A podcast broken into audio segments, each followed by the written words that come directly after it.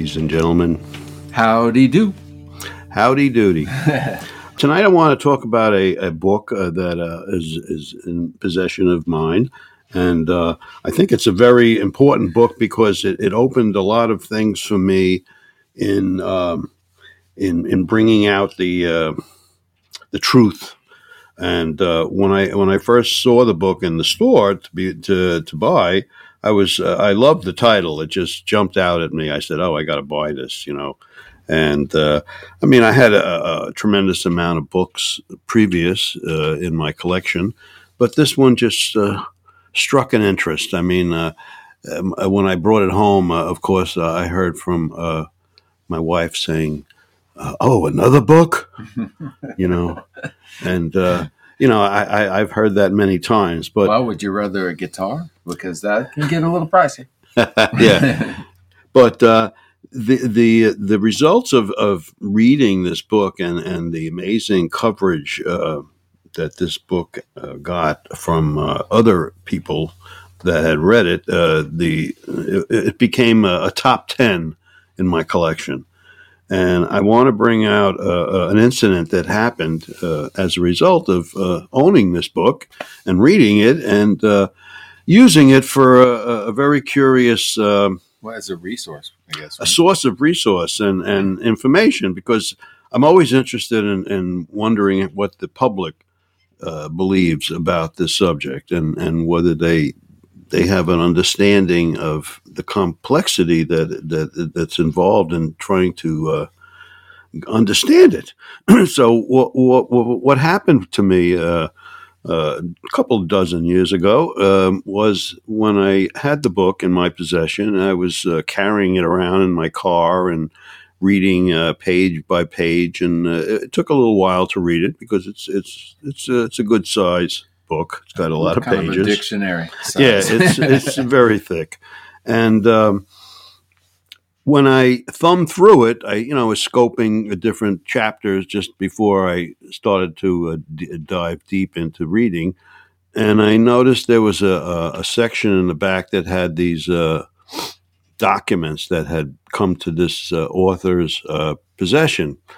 Uh, the author's name is Timothy Good and the uh, information that he came across really intrigued me, especially when he um, when he uh, described the uh, the document, the Majestic Twelve Eisenhower briefing document. I was uh, kind of like uh, surprised at it. You know, I never saw anything like that, and it, it sort of uh, really grabbed my interest, and I, I, that was the first thing the I read title, in the book. Right? The title grabbed your interest. The, the, the title grabbed my interest, and yet when I saw the this uh, this document in the back of the book, I said, "Hmm." That was the first thing I read before I read the book.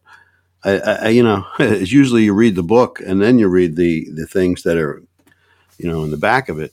Right. But I, I, read the the back part first, and uh, it led me to be really amazed at uh, this information that was uh, in this book. And uh, the Majestic 12 briefing documents uh, since that time in the late 80s uh, have become highly, highly controversial in their uh, um, belief of whether they're real or they're fabricated and uh, with a uh, misinformation to, to, to, to, make people think that there's a, a, UFO story and there's really nothing to it. It was just, but actually reading it, it, it really tingled me because I had a lot of previous reading uh, that I, I, put into the subject. And so when, when this, this came about, uh, this document of eight pages that uh, classified top secret and uh, similar to other leaked documents that have come out, you know, over the, uh, over the, uh, the decades, the decades have revealed uh, information that you know sometimes it's not supposed to get released. But in regard to this subject, this was very interesting because if this document is true, it is the most highly classified document outside of the Manhattan Project and that was the highest classified subject in the United States government in the 40s. And um, for this subject, It's like it wind, triple lock box down, man. Triple yeah, and uh, all, all the, the secrecy procedures that were, were followed during the Manhattan Project were transferred over to this subject in the compartmentalization of information so that information would never be uh, completely understood because there would only be one piece. It's like having a puzzle and only having one piece of that puzzle. You're never going to know what the rest of the puzzle looks like. And there was a book written about that agency that we called the National Security Agency. And the name of that book is called The Puzzle Palace. Hmm. And I love that title too Hmm. because that really shows a lot of. And what's um, this title by Timothy Good? this title is called Above Top Secret. And his follow up book, because of the success of this book, was called Beyond Top Secret. Hmm. And that was uh, also a, a large uh, volume book. Uh, I uh, I always go back to this first one because the uh, the above top secret title is is perfectly ap- applicable Mhm. to the subject that uh, I've created this podcast for. Right. And uh, and beyond top secret is like how how far does it go above? Mhm. Yeah, how how far does this uh, agency have uh, power to uh, control the policies in our government and worldwide? I mean, i i i if this is really uh, true with the the arrival of these uh, creatures uh, monitoring our uh, our life, you know, and uh, picking people up and uh, giving them abductions. This is this is kind of uh, you know science fiction uh, uh, scary movie you know and it uh, it doesn't sound good for the public to hear this stuff. So that's why the, the you zipper up and don't talk this uh, zipper your mouth and uh, don't release information you know when the Roswell case uh, first uh, surfaced um, I guess the government thought that they had the power to uh, close the uh, information up and then people would forget about it. But quite the contrary, uh, the more time went on, the more interest uh, became uh, of whether this actually did happen. Did it? Did a did a flying saucer, or whatever you want to call it, a disc, spaceship? Did it did something from outer space crash in the New Mexico desert in 1947. And uh, that's the case that uh, stands out amongst all the other cases. There's a, uh, and, and and Timothy Good was involved uh, shortly thereafter as a journalist. I guess was was he early on in this stuff like that?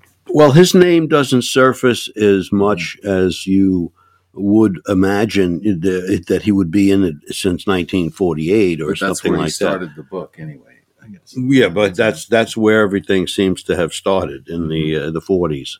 So that's where his research, uh, you know, it reflects back earlier too, but it does focus mainly on the uh, and the beginning of these bad boys. yes, The I'm holding the MJ12 document. those are the briefing papers. Yes, I uh, I love the uh, reaction to uh, the book. And as I, as I was beginning to say uh, when I first uh, started talking, the uh, I had a job where I was uh, dealing with uh, customers, and uh, I used to uh, cut hair. I used to uh, have people sit in a chair, and I had this book on the on the uh, counter, and I deliberately put it there for to bait people. I wanted to casually bring up the subject and just casually get a, a, a, a an answer from the customer on on the subject, and they would see the book, and you know they would. Most of the time, they would not notice it, but sometimes they did, and they would say, "Oh, yeah, I see you're reading a book on UFOs," and once the people uh, would hear what I had to say, they became a little interested, and I highly recommended the book if they had a, a, a curiosity. And one of the people that uh, I had in my uh, chair was a school teacher. And this teacher had uh, a position at uh, Great Neck South in uh, Long Island. And uh, she invited me, uh, based on what she heard from me, to speak at her class. And I was surprised that she offered me that opportunity, which I And and you you were um, you had been really uh, kind of um, possessed by this book a bit. Like it really. It Yeah, was, well, it, it- was it- almost like hearing Jimi Hendrix play guitar. Well, it, confirmed everything um, in a uh, in one volume. I mean, I, I could have thrown all the books I had out on my on my library uh, because this book covered almost every every subject, every uh, case that was important. So um, that's why I put so much uh, precedence uh, setting uh, on this uh, this book.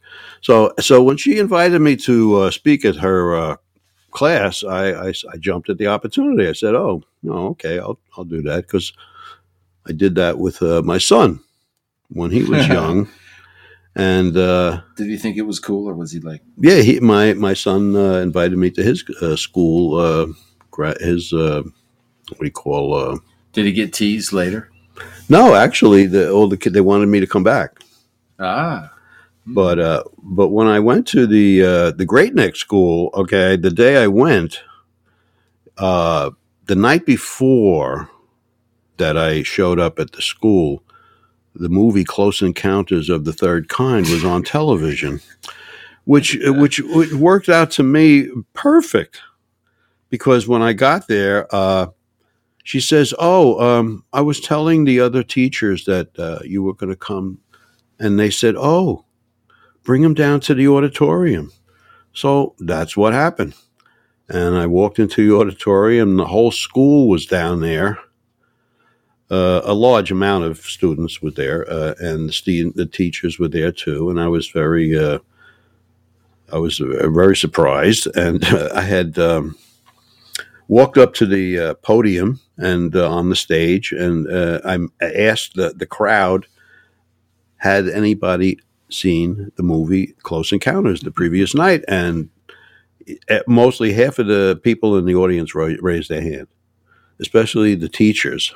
Mhm. So I used that opportunity to uh, break into my uh, my story of uh, this uh, topic, and uh, it it led to uh, a good amount of time in the in the auditorium. I was there for over an hour, and I I had a lot of people asking questions, and it was it was quite an interesting day. I uh, decided after that that uh, I would continue doing this, and I ventured to uh, contact different libraries to speak at, and I wound up uh, doing some lectures at. Uh, at in Roslyn, I did a lecture out in Riverhead. I did one in Long Beach, and in Port Washington, Long Island, I did one. So I enjoyed the uh, the first one because it gave me confidence that I could tell people about a, a subject that's uh, very controversial and very uh, hard to uh, grasp, and why it became top secret. Uh, eventually drove me to want to uh, It just- it just to, to create this podcast after I heard people uh, putting podcasts out on different topics. I said, "Well, I'm going to try do mine." And my friend Rob Nolfi has been a great partner for me. He has dug up a lot of different uh, little pieces that we've injected into our uh, our pod our episodes, and uh, I've got some semi-current events for you later. we uh, we jump back and forth sometimes from uh, ancient astronauts to modern times and and that's also important because there's an interconnection between the past and what we what we're dealing with now uh, Yeah. and uh, I've been uh, a big follower of the uh, Erich von Daniken's uh, theory, and uh, ever since I read his uh, his work, Um, I have a question about Timothy Good's book. When when he was mentioning um, uh, about, I think it was in the Ford you showed me or something about the proof of the government's cover up. Is this what he was talking about? The special manual, or Oh, the SOM. yeah, or was it? Were there other things? Well, the SOM manual uh, was not uh, mentioned in this book Mhm. because it hadn't been leaked at Right. that time. right that came later. That was came- in the eighties, right? That no, that, no, that came a little uh, later. I think it came in um, the early nineties. Oh, it was the eighties that this came out. Yeah, this came out around '84. I'm not sure the exact date. The the date isn't so important. The the facts of the documents are, and uh, I, I can tell you with 100 percent accuracy that this subject is what I say it is. It is M.A. above top secret. M A J I C. The selection of the word magic for the uh, the title of the uh, the group is very uh, significant. And then David Copperfield came out after that. the uh, the topic is uh, highly important to our our planet because we we narrowly think of what their agenda could be. You know, we we, we think in in, uh, in terms of what we do when we when we would travel someplace that we would we would be looking for some uh, some gold or we'd be looking for some minerals to, to, to, to help us survive. And, and they and they could have that intention too for coming here. They they could find our planet very interesting because it's chock full of minerals. It's got it's got life. It's got food. There's no gold left, but there used to be some. Yeah, there's plenty of gold here. it's up on Oak Island. The uh, the the Or the cre- down, the, the creatures that that that are the creatures that are mentioned in the uh, majestic 12 uh, document uh, comprise a um,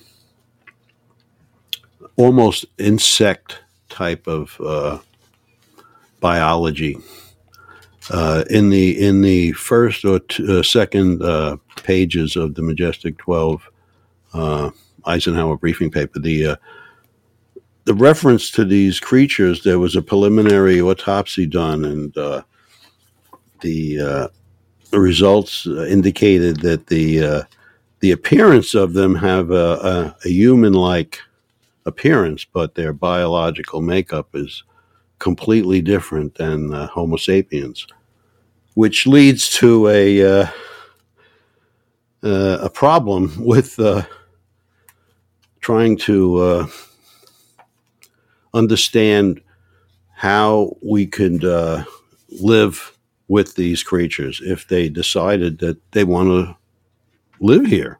Suppose that they're they're looking for another planet to move to because their planet has been exhausted of minerals and uh, atmospheric uh, conditions. Maybe they want to uh, migrate here, and uh, how are we going to deal with that?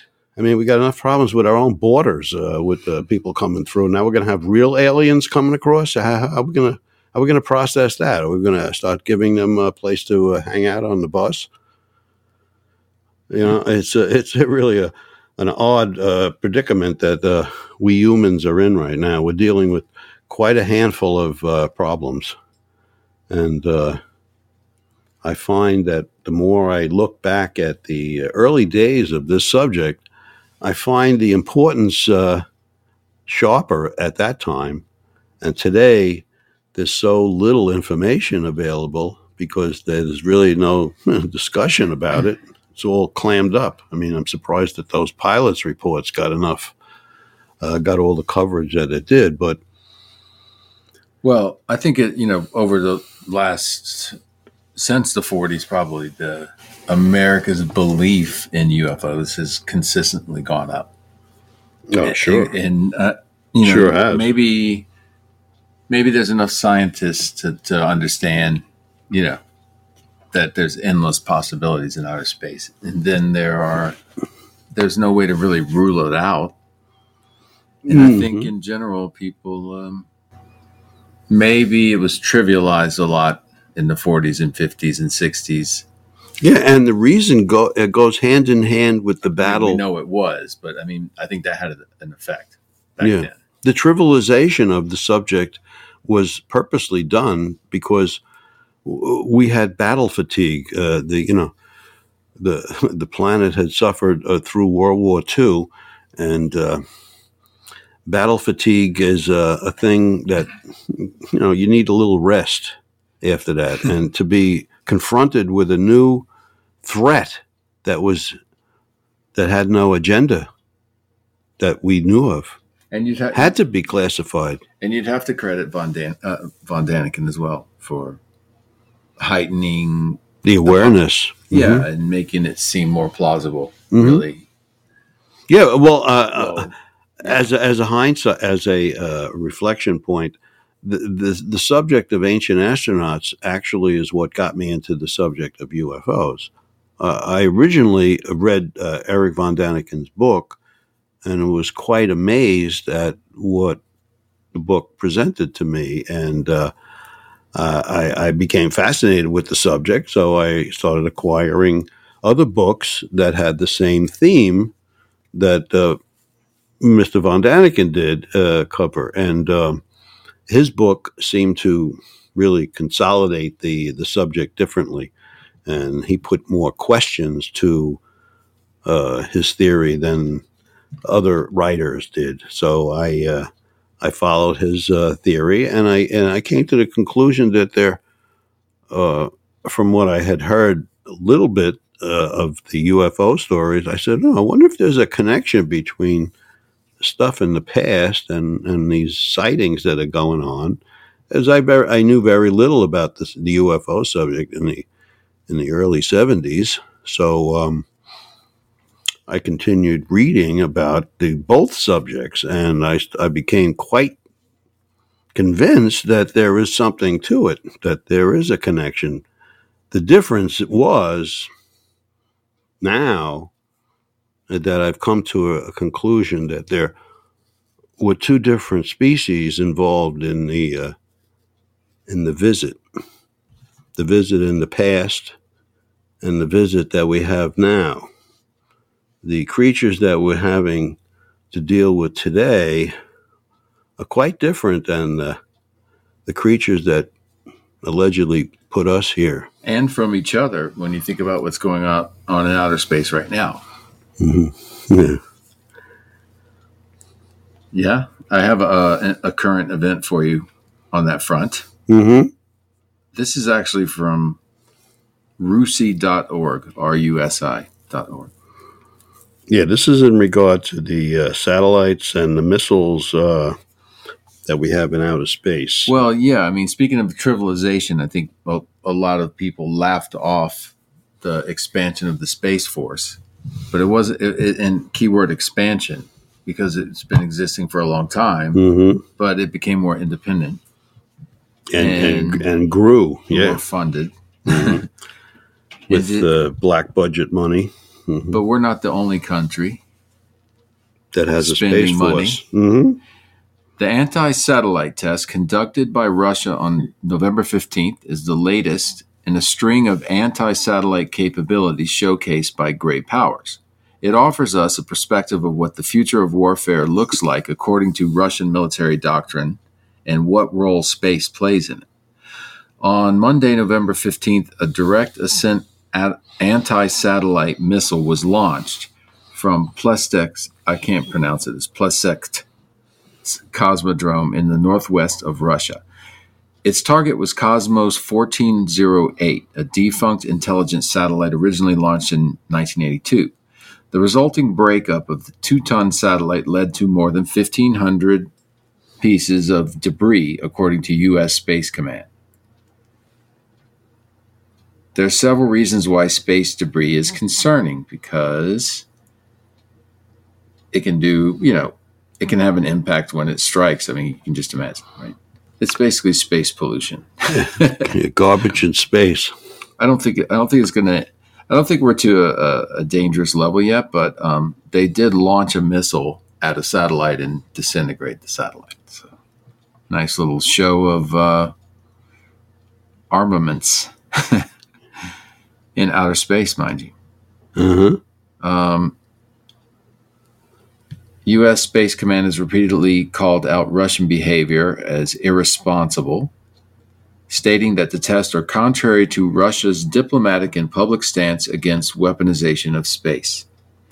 And that kind of goes to what we've said before, right? Privately about how all the space programs seem to cooperate with each other, no matter what country. It kind of makes you wonder what are these wars about then? I don't know. There's a yeah, cooperation. More cooperation in space than there is uh, here on Earth. Well, and we heard about like uh, Russia using a hypersonic missile of their own, China recently testing a hypersonic missile that went completely around the Earth. That's not scary. Hmm. It's pretty good. Uh, another a pretty good show of power. It seems like space might be the next battlefield if, if we're not careful. And that that just I don't I would like to take back that I even said that. Well, did you did you recall the statement that uh, General. Douglas MacArthur made? That General Douglas MacArthur made a statement that the next war will be an interplanetary war with creatures from another planet, and he made that statement back in the forties. So he must have known something. Well, that's what he was talking about Russians. That's what we're trying to, you know.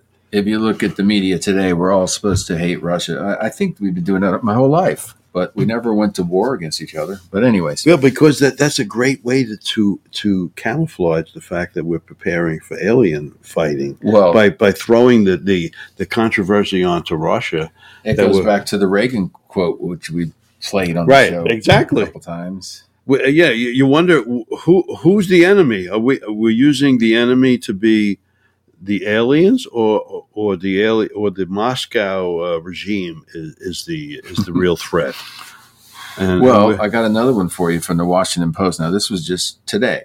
hmm Space Force Down Under. Australia partners with the Pentagon on space defense. hmm Melbourne, Australia. Australia's military has lifted its gaze upward, as we tend to ask everyone to do, with a new space command and a partnership with the Pentagon. A partnership. The move down under follows the establishment of the U.S. Space Force in 2019 under President Donald Trump. The military space activities were formerly under the remit of the Air Force. Australian Defense Minister Peter Dutton told an Australian Air Force conference Tuesday, that's today, Defense Space Command was a step towards the nation's own space force, which he said Australia would need in the future. Hmm. Here in the Indo Pacific, many nations have been subjected to the different forms of Chinese government coercion over a sustained period, Dutton said. The Australian Defense Force and the U.S. National Reconnaissance Office, part of the Defense Department, have committed to cooperative satellite activities and would together contribute to the U.S. pursuit of global coverage in intelligence missions. I'm not sure that's a good thing. not, not even sure that's a good thing.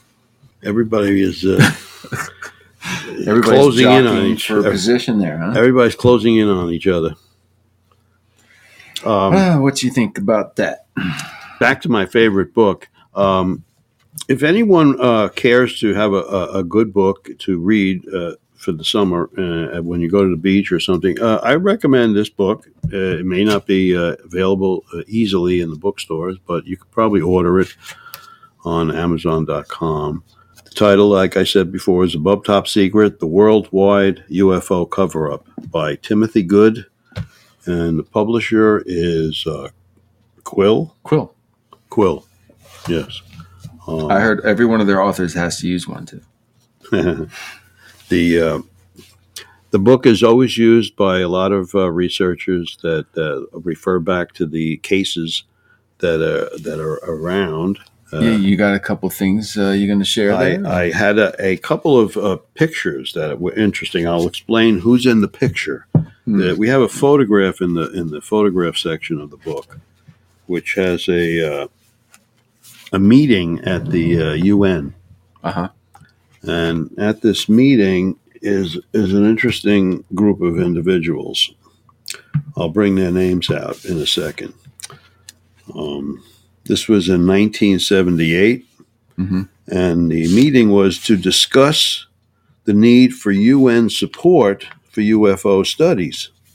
UN support Hmm. UFO studies. United Nations support for UFO studies. Why would they have to be involved in a subject that allegedly Uh, doesn't exist? I don't know. It seems Yeah. like it's more behind the scenes than out in the public uh, body like that. That's The, more the fact that this photo exists is quite interesting too, because in this photo is Gordon Cooper, who we all know he was an astronaut, uh, Jacques Vallée, who's a famous UFO uh, writer, Mhm. And uh, J. Allen Hynek is mentioned in here. He was the consultant to the movie Close Encounters and the top uh, a top uh, consultant for the United States Air Force under Project Blue Book. Mhm. Mm, right, also, right, right. Prime Minister uh, Ger- Gerardi Eric Gairy was there. UN Secretary Kurt Waldheim was there. And in 1967, former UN Secretary U. General U. Thant confided to friends that he considered UFOs to be the most important problem facing the United Nations next to the war in Vietnam. Interesting. Hmm?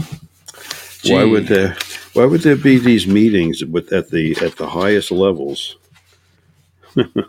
I, I find that kind of comical because you got one group saying, "Oh, there's nothing to this subject," and then you have all this information that that contradicts that. You know, Yeah, that I guess. uh, So the book uh, has uh, several of these things. I take it. well, it has so much evidence. Uh, I, you can call it circumstantial because, uh, I mean, I don't have any photos of uh, Piles upon piles. pile. I mean, how many sightings do you need? How many cases do you need to to, to assume that there's something actually going on here that that, that we're not being updated on? Mhm. And uh, the fact that it all seems to stem from the the 40s, you, you you seem to uh, overlook that there's a starting point for this uh, this story. the the the case, the Roswell case, became the epic center of uh, the the cover up because the day after the or the day of the the uh, retrieval operation, the the cover up was already underway, and once the Pentagon got involved with this. Uh, according to the information that uh, is available to anybody who wants to go after it, um, the um, the public was just left out of the loop, and uh, for good reasons. Because if there were bodies removed and uh, studied, there must have been something quite extraordinary about this uh, autopsy that was uh, not just a regular autopsy. Wait, is he talking about the that one with the footage? Well, that's the- that's the contra the alien autopsy. that that that still remains. Uh, is that the one you're talking up- about there? No. Yes, Oh, yes. He Uh, refers to it. Yeah, because they, they, they're never going to say, "Oh, yes, that was real." Of course, they're going to say it's fake. So uh, even though it, it looks like it's the real thing, the the the U.S. authorities are not going to admit at all, especially that a, that a creature was uh, retrieved uh, along with the the craft itself, because that's the the craft retrieval uh, reality is is crazy enough without mentioning that there were creatures on board and that that had to be kept from the public at all costs. And uh, i think it led to an international uh, decision which uh, created the uh, the, the uh, national security act. Mhm. and that act involved um, other nations in on this planet which leads to the speech that President Ronald Reagan gave. And, and that speech indicates a worldwide cooperation to deal with this subject. And he spoke about it in a very uh, open way where, when I first heard it, and I've repeated this on previous podcasts, I was amazed that he was even, you know, going to say that. it was an eye opener, right? It's an eye. It was an eye opener because he was basically saying that the, that there is a threat and that there uh, we uh, we wouldn't look at our own earthly problems uh, as the same. We would want to unite and and fight something that was completely alien. Yeah, and that space force was It- created. It, it was at the United Nations, and uh, I mean, wasn't it Ronald Reagan that wanted to create the uh, Strategic uh, Space Initiative, the SDI? is that right? Yeah, the SDI was the laser guided missile system Oh, right, that right, they right. wanted Oh to yes, um, yeah. put up in orbit that would take down, you know, missiles that would come in from Is outer space. really all they were doing up there? or was it preparing for these creatures? You know, yeah, who knows, right? They're not going to tell us. I mean, although this subject has been classified for 70 years, uh, 70 years in the lifetime of, of creatures that may have a life form that gives them hundreds of years, uh, you know, the 70 years that we're, we've been under Well, I uh, heard that, observation. I, I heard there's no there's no uh, fast food restaurants. Yeah, they, they live on pure protein. yeah, but uh, i- you know, it, you have to you have to think out of the box when you when you think about this subject because it's it's bizarre enough that the U.S. Uh, authorities had to uh, keep this from the public, and the very f- people that that were involved in the subject became uh, little uh, little wacky because they. Uh, they had to curtail talking about this subject. And uh, the ones that knew the full reality of this subject um, had to be at the top of the political uh, intelligence uh, positions because uh, they knew that um if their uh, information was taken for real, uh, we would have a, a panicked public on our hands. And we would have to be, uh, if we were going to be prepared for this eventual reality, we have to be uh, prepped by uh, TV, movie, and books, which would lighten the load of uh, the shock of, of the fact that we're not alone in, in the uh, universe. And if these creatures came here because of our dealing in atomic power somehow sent them uh, a message, you know, by detonating all these weapons during the uh, the forties, late thirties, whenever that bomb first was uh, detonated. Uh, it seemed to have uh, shook the uh, the solar system, or maybe outside of the solar system in Well, a I mean, way. if our if our uh, rocket launchers can hit the moon and make it echo for eight hours, Right, and uh, and our technology can detect uh, volcanic eruptions on, on Saturn or Jupiter. I mean, can imagine a, a an evolutionary uh, intelligent society that, that that can travel from one solar system to another. The, the, their their uh, IQ and their uh, intelligence properties are just beyond comprehension. I mean, uh, I'm a doctor, Bob, not a scientist. Yeah, well, we don't we don't realize how, how we're all going to wind up being uh, some kind of a scientist in the future because uh, the, the the cosmos is going to bring us to uh, a real new level of living. Because people are eventually another twenty years, we're going to have people uh, crisscrossing the cosmos, going back and forth to, to Mars, setting up uh, space stations out, and uh, you know, I mean, it's going to be the way the way we're moving into space and the preparations that are going on with, with people like Elon Musk and uh, multi-billionaires that uh, occupy our planet. They're, they're spending their money on Earth things uh, that are bound to be uh, only uh, enjoyed by the wealthy, because uh, us uh, us humans that don't have that kind of funding could never afford to just take a vacation and go into outer space for for 15 seconds, you know. But some of these people do have that kind of money, and that that's opening the way of future space uh, travel. It's the beginning. It has to start somewhere. No, man. I mean, I, I'm just waiting where I can like get in the elevator and show up in a different different atmosphere. Oh yeah, that's called teleportation. you were watching too much Star Trek, you know. I learned it as a kid on Yes. TV. Stand in the teleporter. you know, I have a I have a photo that I always look at. I keep it on my desk. It's a it's a photo of a spacecraft landing in a valley with a a species standing on a rock. It Looking- looks like looking over it. link or something, right? Yeah, he's looking over his shoulder and he's like, "What the heck is that thing coming down over there?" You know. Hmm. And, and, Or and- they just drop him off? Right? Yeah, or, or or he's returning from, you know, he was there a while ago and he's coming back to see how the species is developing. But that photo became interesting to me. I, I took it off of the cover of a book, and it, it's almost like a, a kind of picture that says a thousand words without without really saying much. It's just the the looking at the photo and trying to look into it, look into the photo. What is it? What is it? What is it suggesting?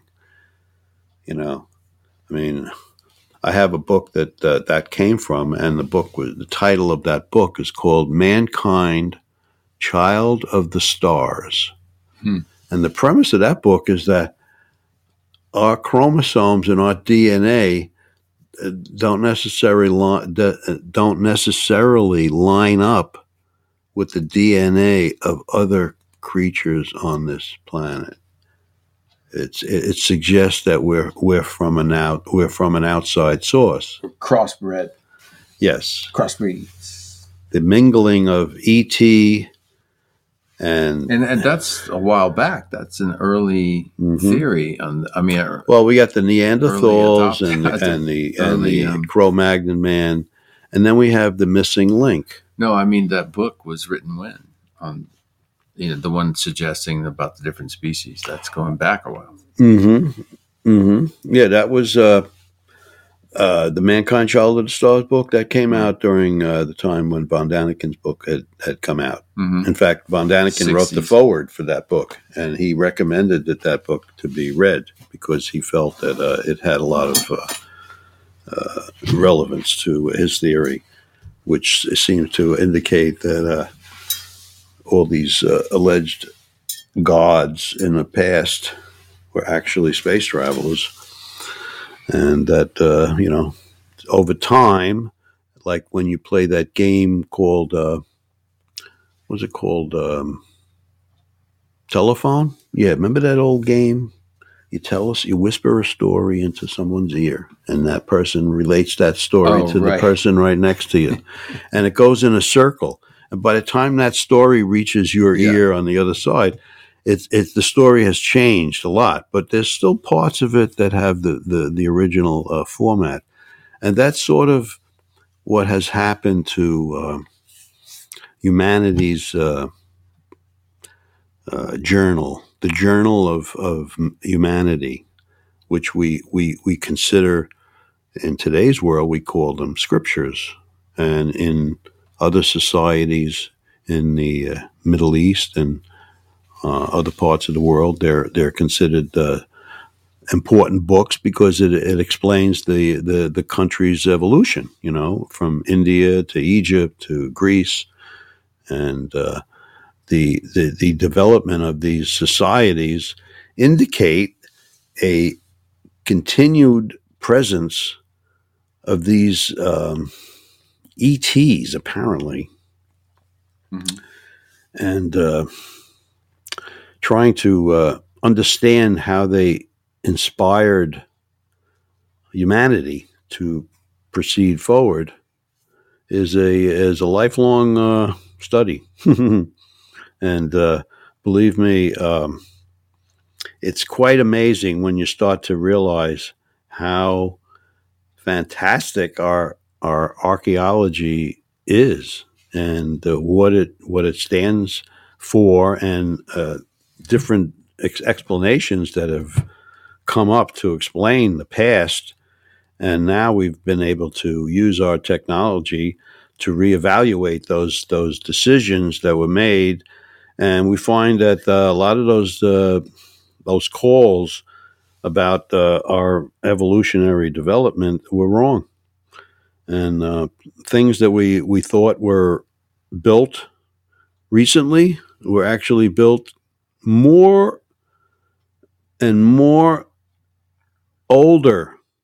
The more we we we study this this fantastic past that earth is uh, showing all this uh, debris that's scattered all over the planet in different south america egypt and middle of the uh, Well, Shannon, uh, Shannon Lynn from the uh, podcast Uh-huh. room said uh, the missing link is proof of some kind of divine intervention. To your point, Mhm. and um, she always thought that Darwin was wrong. yeah, Well, you know, uh, divi- uh, we the just word. don't know, do we? the- We- the word There's a lot div- of unexplained things on this earth, and there will continue to be a lot of unexplained things. This we're we're just the little ants crawling around on the surface. We haven't even started digging in.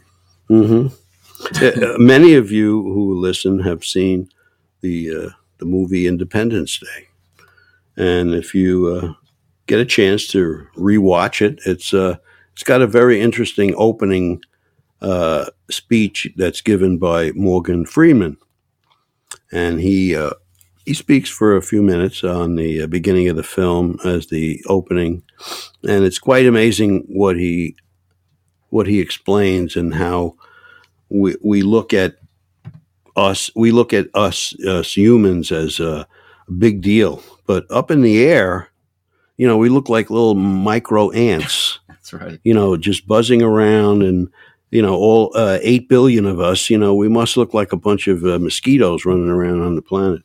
So uh, it's it's quite interesting the way he he speaks uh, about us us uh, humans being observed by an alien race as they fly over us, you know, and take us uh, into their vision. You know, we think that oh wow, we're so special. They're here, and they're going to come down and, and bring us cake, and they're going to give us all the information on on on uh, on disease and everything. But no, that's not what's happening. They're keeping us under some type of under observation. Yeah, or, or maybe flying over the White House. Yeah, I, I heard they won't do that now though, because Yeah. it would it would only be on green screen. they uh, when they showed up over the White House back in the fifties, uh, that caused a big ruckus, and uh, they held, held the, the largest press conference since World War II after that flyover, and it led to uh, the development of um, more procedures for uh, keeping this subject away from the public eye, and the SOM manual which uh, came out after the um, Eisenhower briefing document, suggested the dates that were printed on the SOM manual indicated to myself and a lot of investigators that the uh, the importance of that flyover in 52 was written in the SOM manual.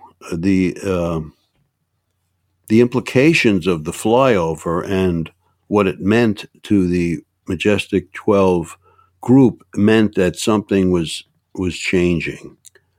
And this is before the first abduction was reported in 1961. So something was happening that was causing the government to really be more concerned that they were than they were in the 40s because now that now that these objects were deliberately flying over the White House and showing themselves that uh, they're here.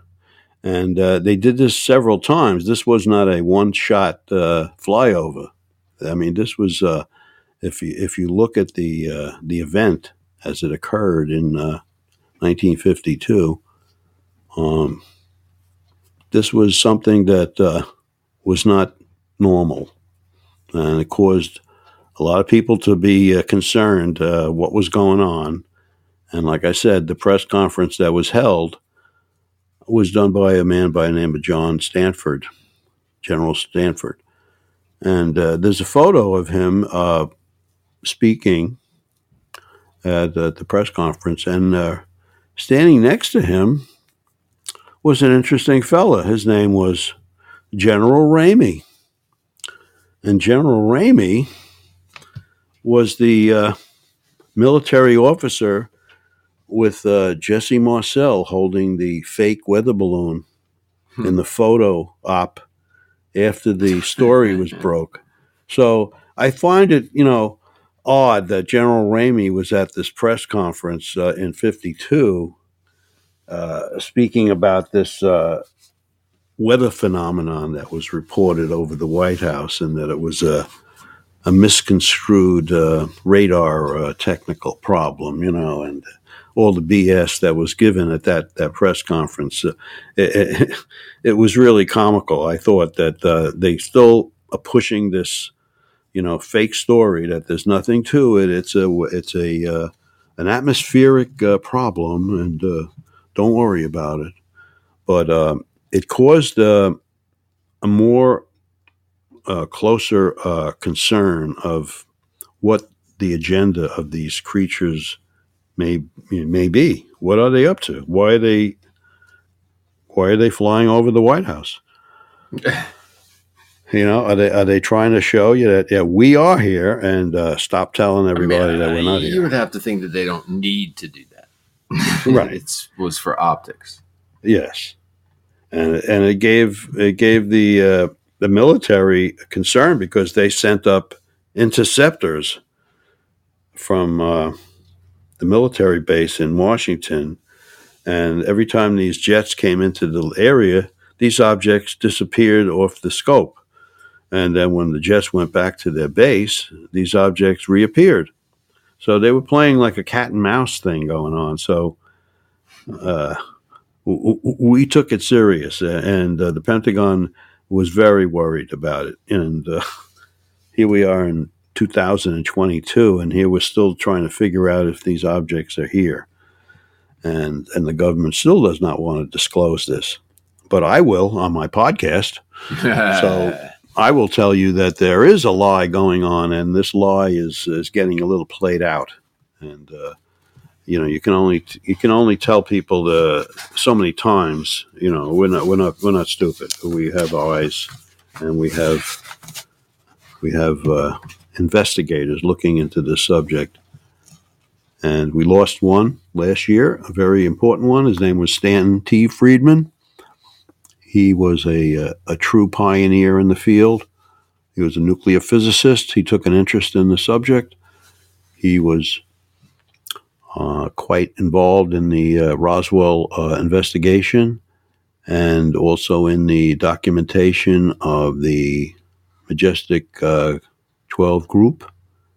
He spent many hours searching through libraries and uh, areas where he could find information that, that would bear, you know, some fruit.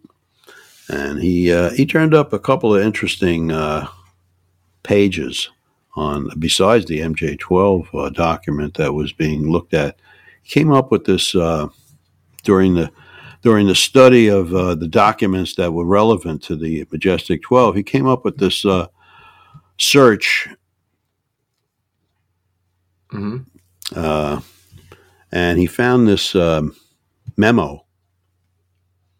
And the memo was a mention of a, of a change of a, a meeting. And it became known as the, the Cutler Twining Memo. Hmm. And uh, I think that the reason that it, it, it slipped through clearance because documents are released through a procedure when they when they find uh, something that's too classified, uh, it's rejected from being released. So hmm this particular memo slipped through because it was so vague.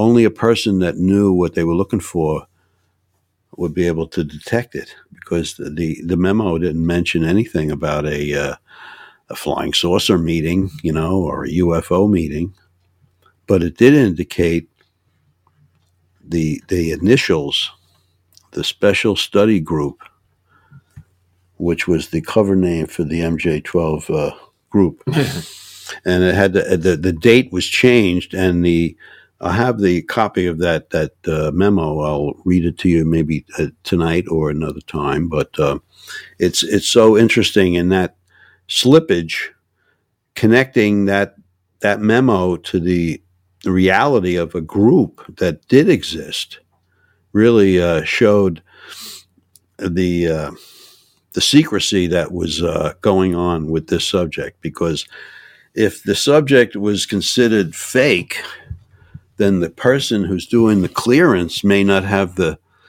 the security level clearance to even know what he's looking for. You know, he may be told, you know, uh, anything that says Majestic 12, you, you pull it out. It's not to be released. But this document didn't say anything like that. It just mentions a, a change of a meeting.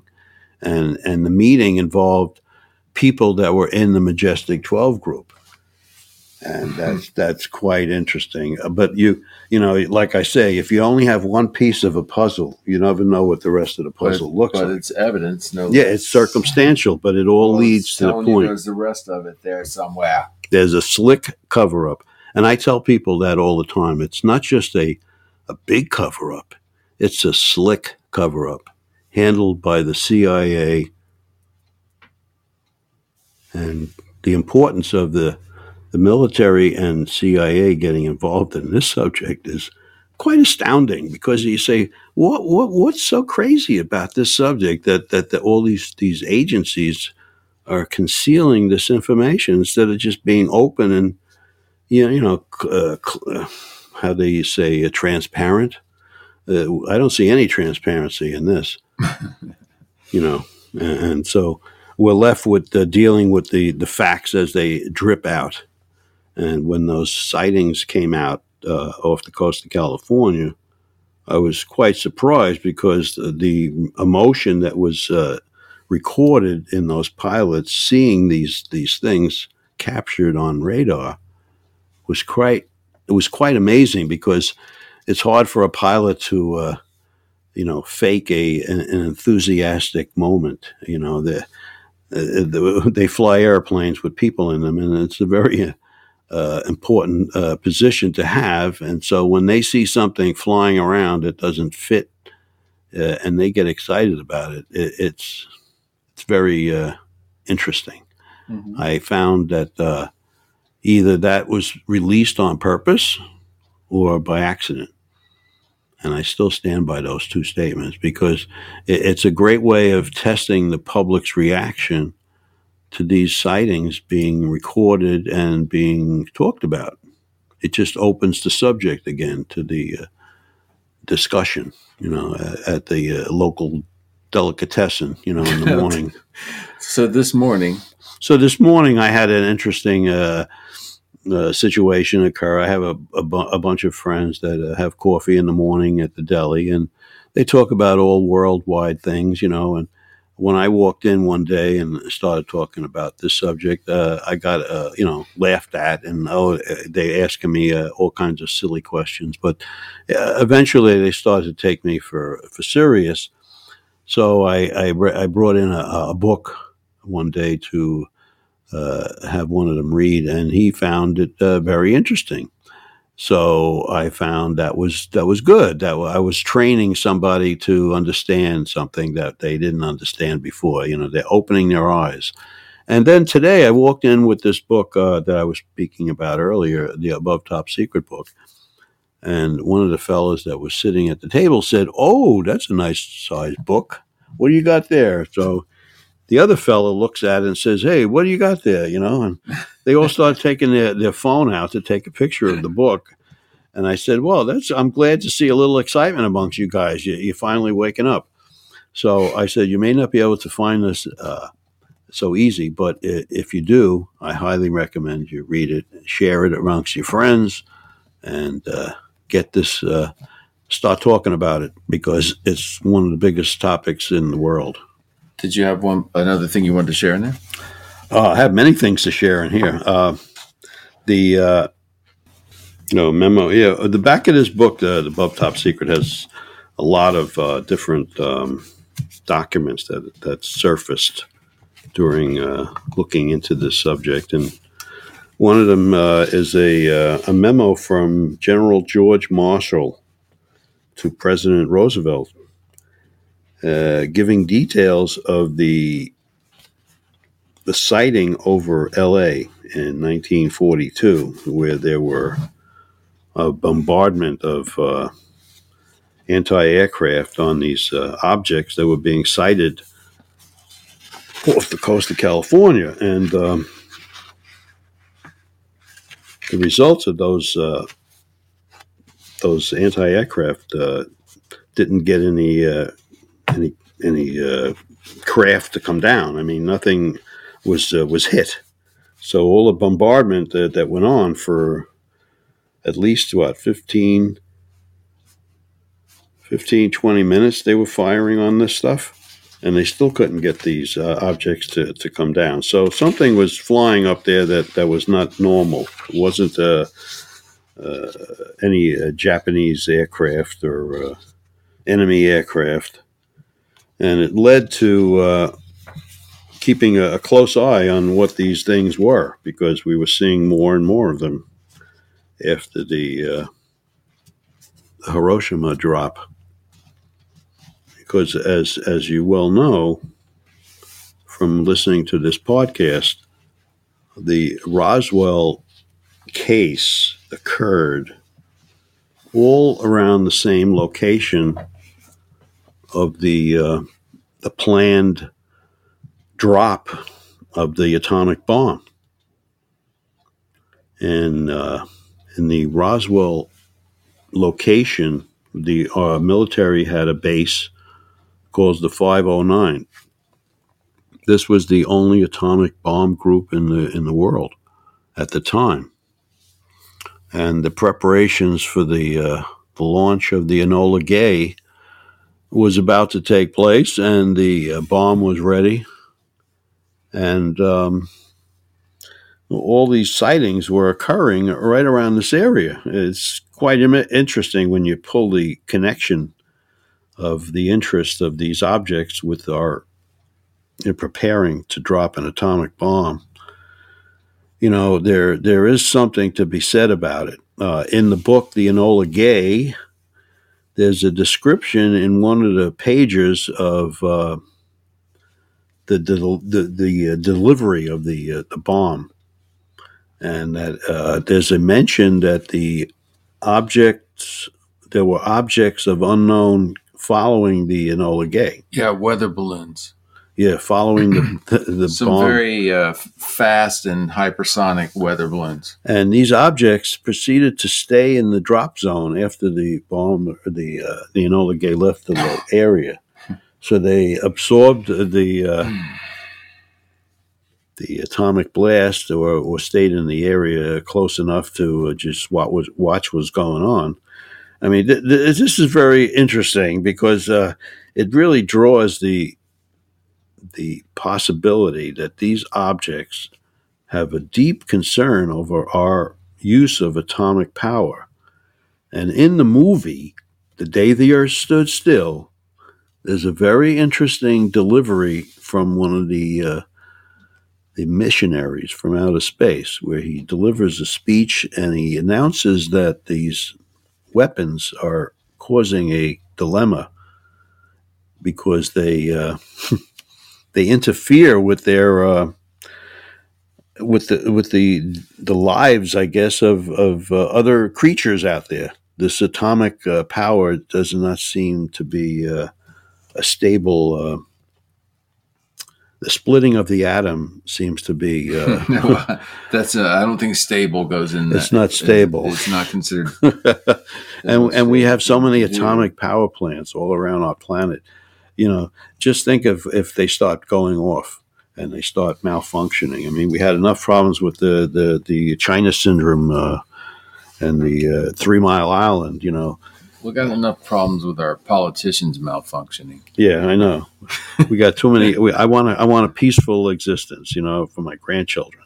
So uh, the, these weapons seem to violate uh, these uh, planetary rules, and uh, it's almost like in the in the the TV series Star Trek, where there's a a committee of nine that patrols the uh, the cosmos, and they and they seek to uh, bring peace to. Uh, and, and it's almost uh, there's a little bit of truth in that that uh, maybe maybe societies that develop technology eventually slide away from warfare and they live in you know peace and they try to contain uh, devilish uh, actions you know? And uh, in the in the speech that's given in that movie it's I, have listened to it several times. It's kind of kind of interesting each thing that he says in there uh, that he uh, he's here not to uh, to influence our daily lives, but to to tell us the importance of dealing with these uh, these weapons that they they're beyond uh, use, and uh, they've created a a group of uh, robots to patrol the uh, cosmos. I yeah. mean, it's it's very, you know, it's like a story, but yet you know, there's there's a lot of truth in some of these stories, and uh, you know, uh, I, I, I can't uh, dismiss anything after after reading the uh, Majestic Twelve uh, briefing document. You know, I never thought that uh, our government would hide this information from us, but there must be something very dangerous about knowing it, and that classification seems to c- continue and um, I just hope that uh, we will see a uh, a visit in an open way, so we can get this uh, out of our, our, consciousness and not uh, be thinking: Are we alone? Are we not alone? Is there anybody out there? Are we? Well, I got the Reagan quote quote here. Perhaps we need some outside universal threat to make us recognize this common bond. I occasionally think how quickly our differences worldwide would vanish if we were facing an alien threat from outside this world. And yet, I ask you, is not an alien force already among us? Now, at, at my, my friend Rob is reading the Reagan speech that was performed at the, uh, I believe, at the United Nations. Mm-hmm. So this is a this is a real th- space. This is a real speech that was given, mm-hmm. and uh, you know, I, I I've repeated it many many times. I've let pe- I've let people hear it, and and people that never heard it before are amazed. They they say, "Wow." You wow, have yeah yeah you have to go back to it a few times. Look, and the, the the end of this statement is, and yet I ask you, you know, that's what I finished with a second ago. And yet mm-hmm. I ask you, is not an alien force already among us? And then he says, what could be more alien to the universal aspirations of our peoples than war and the threat of war. Mm-hmm. Like, why are we doing that? Mm-hmm. What what what good comes out of it? You know, I uh, I find that so many more interesting things to be uh, digging into rather than to you know fight fight wars because but yet yet we're you know in the, this same podcast today we talked about uh, the cooperation of countries when it comes to outer space mm-hmm. so yeah, are these wars just fake wars? Yeah, like wag the dog kind of wars, you know. The just dog to, is wagging. I mean, yeah. I think. Well, they they make a lot of poop, so that poop has got to be picked up, you know. Well, it depends where you live. Yeah, in some in, in cities, usually you do have to pick up uh, pick that up. I hope we've picked up a couple of customers tonight. a couple of followers, hopefully, guys. Y'all are the best, especially our lively, very knowledgeable uh, followers, and uh, especially those in, in the live Podbean chat room. We appreciate a lot of our regulars that come through Forsaken, Just Rob, Shannon, Code 2319, Shane Kelly. Thank y'all for coming through, Chris Wilson. And um, We'll see you next week. Rob, you have a good one, man. And, you know, take it easy on those guys at the deli. You know, it, it's going to take them a little bit. You know, once you figure out it's not all conspiracy I theory. I don't want to shock them, you know. These, these guys are old. I don't want to give them any uh, strokes, you know. all right, guys. Ciao. We'll see you next week.